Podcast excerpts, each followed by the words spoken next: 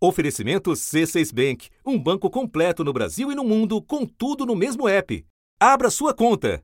Sincera y sencillamente no creo que sea esa la causa de la inflación estructural desmesurada y única en el mundo que tiene la Argentina. Porque, ¿cuál es la verdadera causa de este problema que aflige a los argentinos es algo mucho más grave, que es inconsistente vincular el déficit fiscal en pesos con la escassez e a restrição externa que tem a Argentina. Foi durante um evento em homenagem ao ex-presidente Juan Domingos Perón que Cristina Kirchner discursou duramente contra a política econômica adotada pelo governo, o governo dela própria, do qual é vice. Na mesma hora, o ministro da Economia anunciou que vai deixar o cargo a renúncia foi anunciada por Martim Guzmán numa rede social. As medidas de combate à crise econômica adotadas por Guzmán enfrentavam resistência do grupo político da vice-presidente Cristina Kirchner. A inflação acumulada em 12 meses na Argentina está em 60%. A troca de cadeiras é o capítulo mais recente do cisma de longa data entre Cristina e o presidente Alberto Fernandes. Um desentendimento que cresce à medida que a segunda maior economia da América do Sul sucumbe próprio governo do presidente Alberto Fernandes já admite que a inflação deste ano chegaria a 60%, mas esse é o cálculo otimista do governo. O aumento da pobreza sofreu retrocessos inacreditáveis. O governo argentino acaba de divulgar que o índice de pobreza por lá continua acima de 40% pelo segundo ano seguido. É o pior patamar desde a terrível crise do ano de 2001. Cristina Kirchner chamou o presidente Alberto Fernandes de equivocado e o acusou de ter ignorado o alerta das urnas nas recentes eleições primárias lá na Argentina.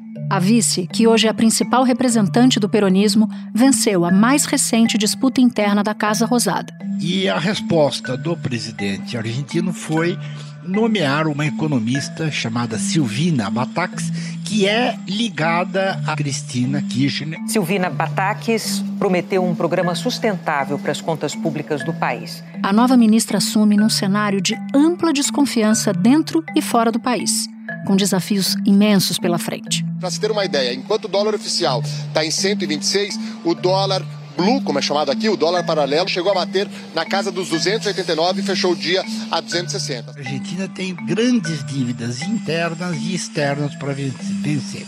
A dívida interna eles vão dando calote na base tradicional. Agora, com o setor externo, a coisa é complicada, porque são dívidas em dólares, dívidas é, dólares que a Argentina não tem.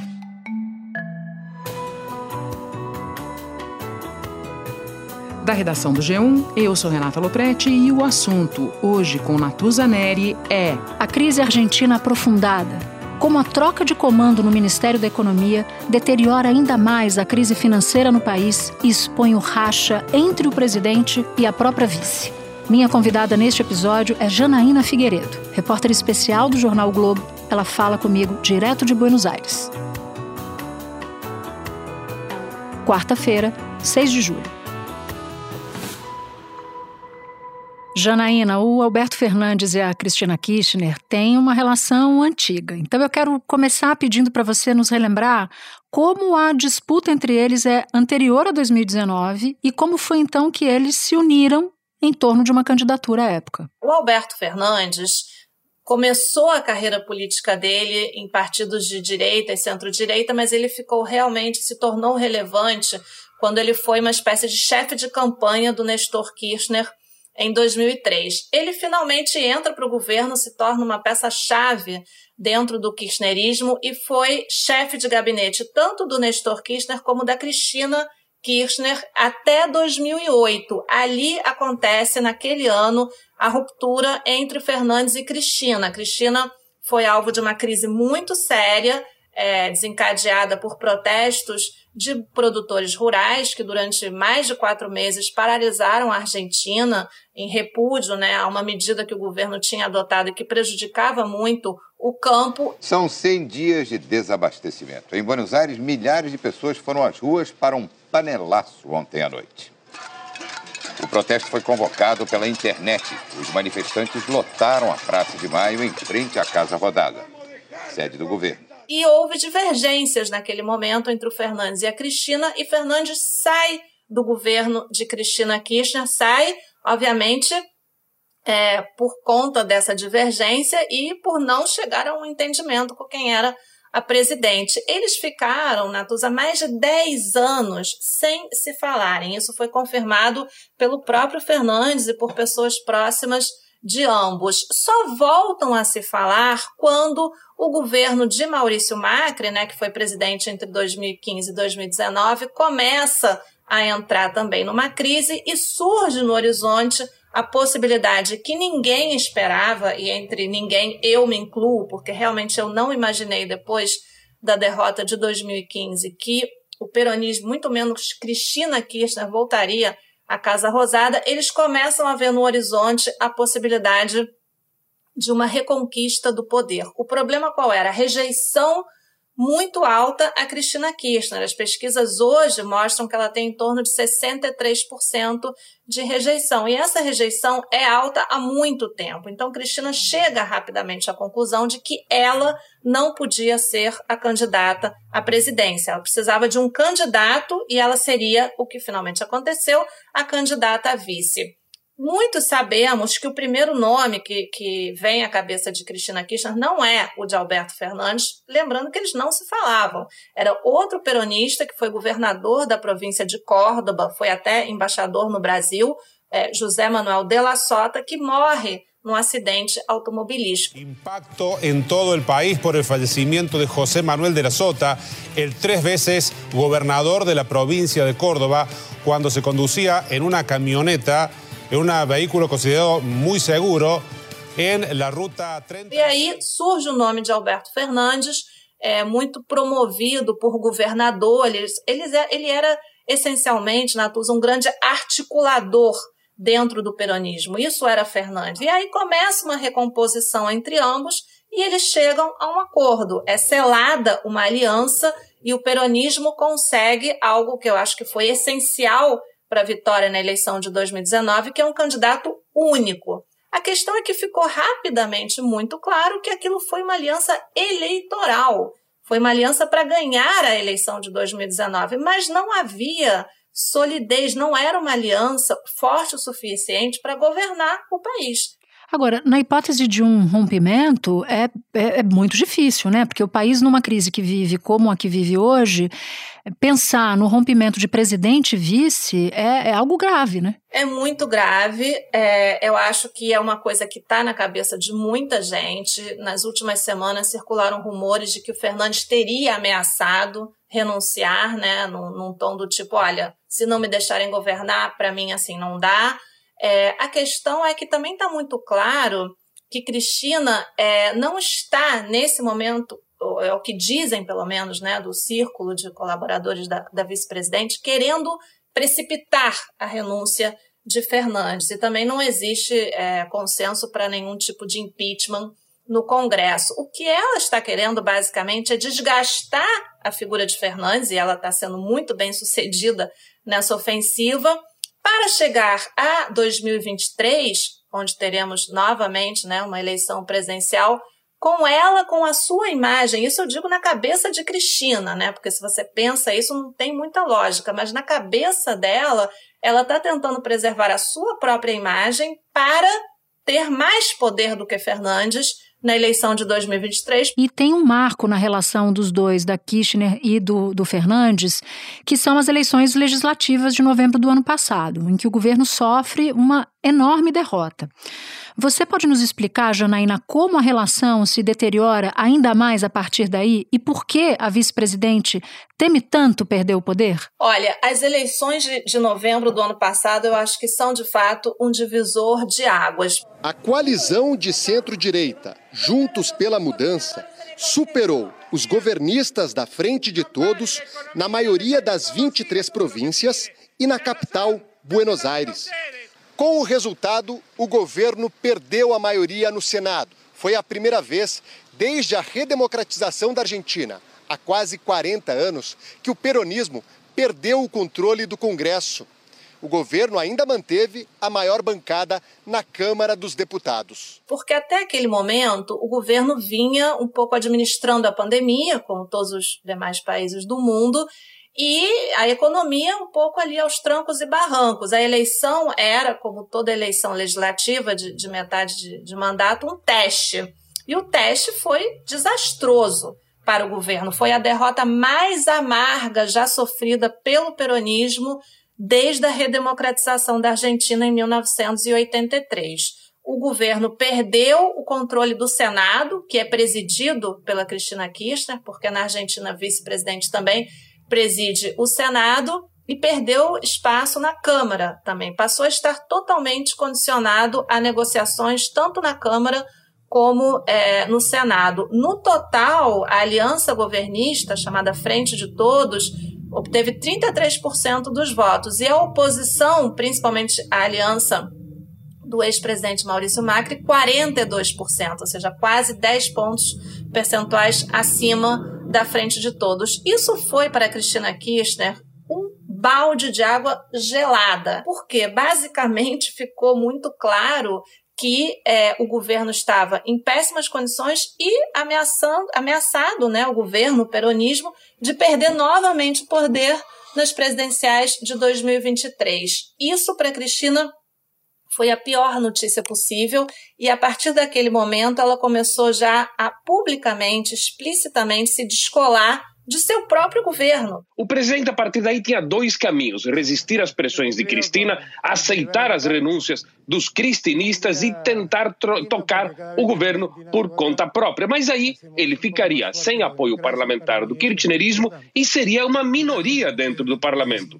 O outro caminho era o de ceder à pressão de sua vice e remover seus ministros, isto é, os ministros albertistas.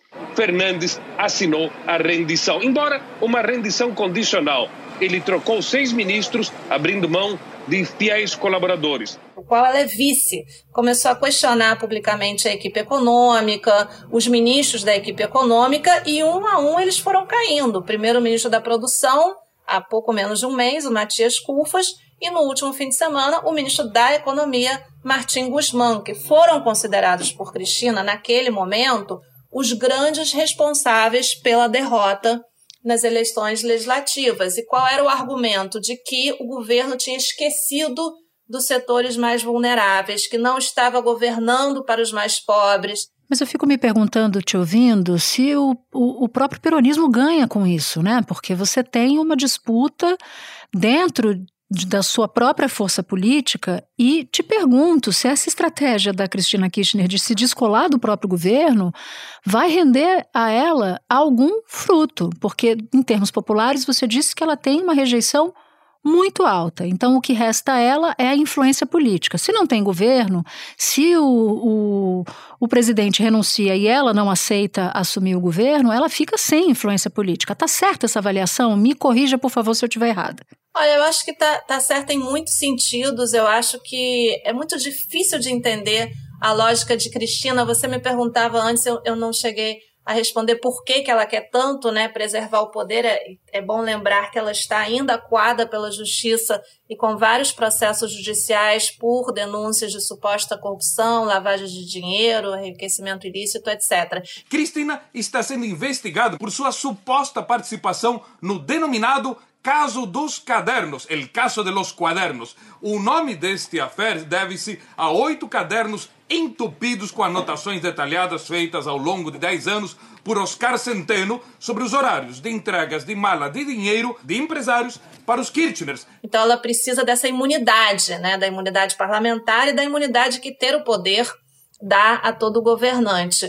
Parece realmente que é muito difícil que eles consigam é, chegar a um acordo. Houve, é, depois da renúncia do ministro, um jantar na residência de Oliva, onde, onde finalmente Cristina e Fernandes se reuniram depois de muito tempo, e as informações que temos é que não houve acordo, é que eles não têm um acordo, não existe consenso sobre como continuar, como sair dessa crise e como, enfim, encarar esse ano e meio que eles ainda têm de governo pela frente. Existem muitas diferenças, principalmente sobre o programa econômico, e no meio disso você tem um acordo com o FMI, que foi fechado pelo ministro que agora saiu. O memorando com o FMI determina que a Argentina terá que ter equilíbrio fiscal primário em 2025, reduzir a inflação, aumentar o PIB e terá que reduzir de forma significativa os subsídios que o Estado argentino fornece aos serviços de energia elétrica, gás e combustíveis. Medida altamente impopular. Este é o 22 segundo acordo feito por um governo argentino com o Fundo Monetário desde o primeiro, que foi há 64 anos. E quer dizer, uma média de um acordo a cada pouco mais de três anos. E que não está claro como esse governo vai conseguir cumprir, porque tem pagamentos a serem feitos. Cristina resiste a fazer exatamente o que está no acordo, insiste com políticas sociais que o governo não tem como financiar. A Argentina tem um problema fiscal gravíssimo é, que não tem solução, um desequilíbrio fiscal e, principalmente, isso é muito importante, o Banco Central ficou sem reservas. O Banco Central da Argentina, nesse momento, não tem reservas. Apesar de que nos últimos meses a Argentina conseguiu acumular dólares nas reservas, mas a reserva cambiária ainda é muito baixa. Parece até um déjà vu do que aconteceu em 2001, quando o país deu um calote nos credores internacionais e decretou os chamados corralitos. Que é o chiqueirinho, a denominação irônica, para aquele mega confisco bancário feito pelo governo de Fernando de la Rua, um presidente marcado por sua fraqueza política, reação lerda perante os problemas, para tentar conter a fuga de depósitos que acontecia na época. Então você tem que estabilizar um país que tem uma das taxas de inflação mais altas do mundo, já está entre 60% e 70% nos últimos 12 meses, sem reservas. Se você não tem reserva, você não tem política de estabilização do dólar frente, frente à moeda argentina. Exato. Então, isso significa mais inflação, mais descontrole, mais risco, né? Exatamente. E aí começam as discussões sobre como você estabiliza a Argentina. Você, você tem os extremos, né? Você pode desvalorizar e para descontro um descontrole da inflação para depois fazer um ajuste drástico. Outros falam em dolarização num esquema Equador ou inclusive Venezuela, né, que acabou dolarizando de fato a economia e estabilizou, de certa maneira, por essa dolarização de fato. Silvina Bataques, que já fazia parte do governo, ocupava um cargo no Ministério do Interior, foi já é, ministra da Economia da província de Buenos Aires e a partir de agora, então, é a ministra da Economia do país. A nova ministra, ela disse que ela está muito preocupada com o equilíbrio fiscal.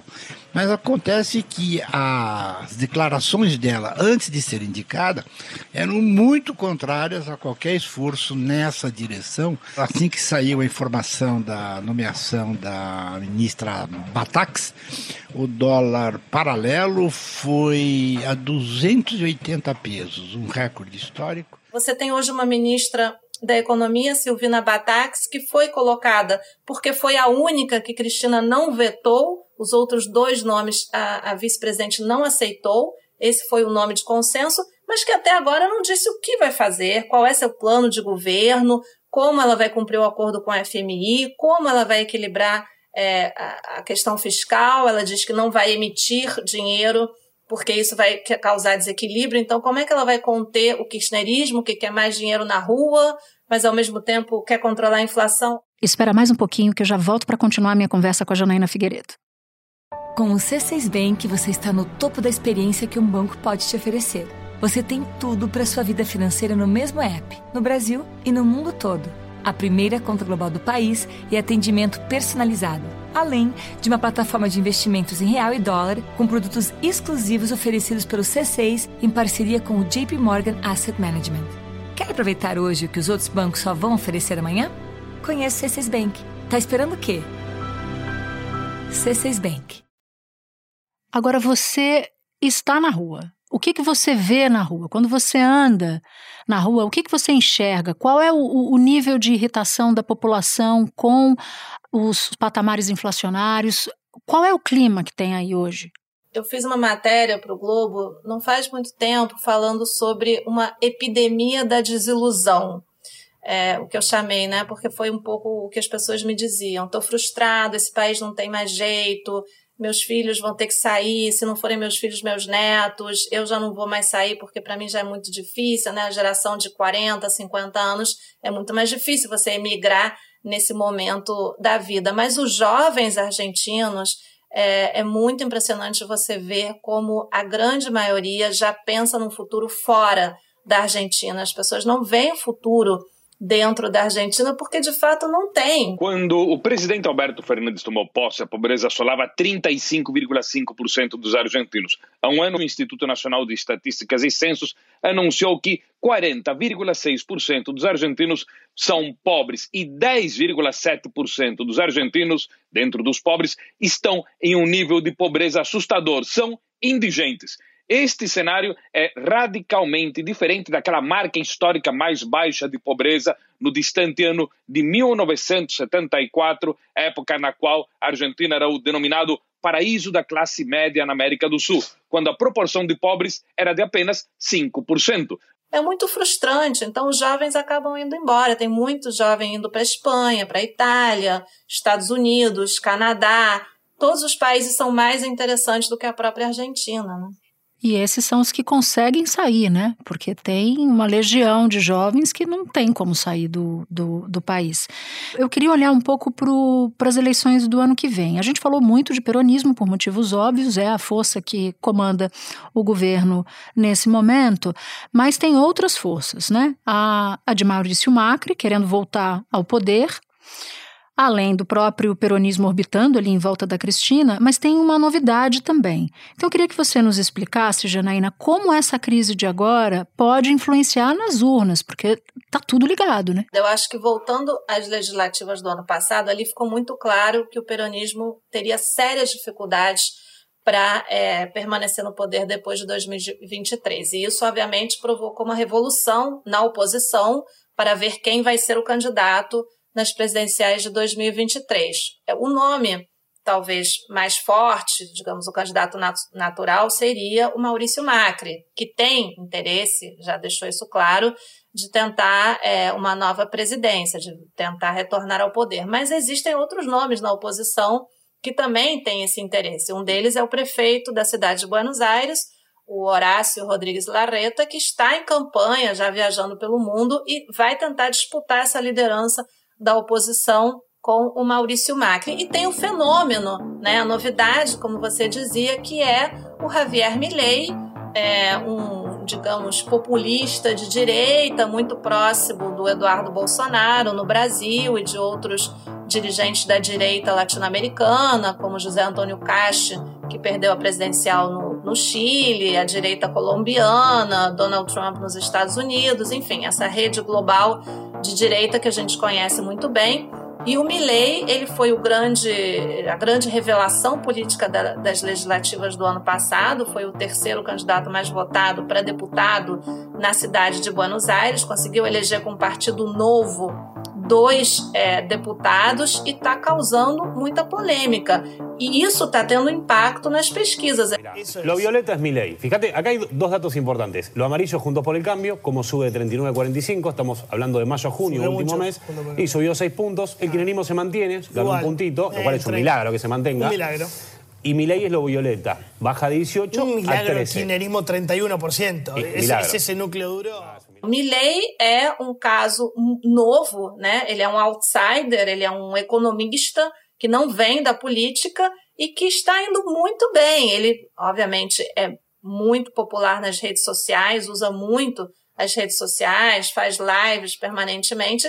E ele é uma espécie, Natuza, de rockstar. Ele faz eventos em, em centros de convenções, estádios, e enche de gente, tem música. Ele é um fenômeno realmente muito diferente para quem vem acompanhando a política argentina, acostumado a peronismo por um lado e a oposição por outro, que já foi a União Cívica Radical, agora é o, é o Macri, enfim, isso foi sendo modificado. Janaína, muito obrigada por sua participação, mais uma no assunto. Aprendi muito ouvindo você e até a próxima. Eu que agradeço, Natuza. Foi um grande prazer conversar com você e é sempre um enorme prazer participar do assunto. Muito obrigada.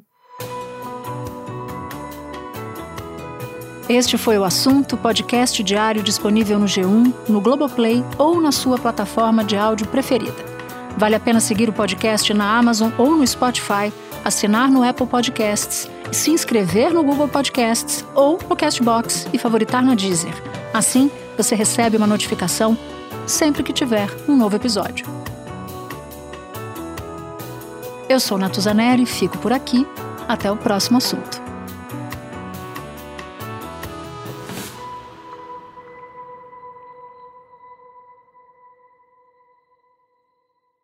Você no topo da experiência financeira que um banco pode oferecer. Escolha um banco completo no Brasil e em qualquer lugar do mundo. Abra sua conta no C6 Bank.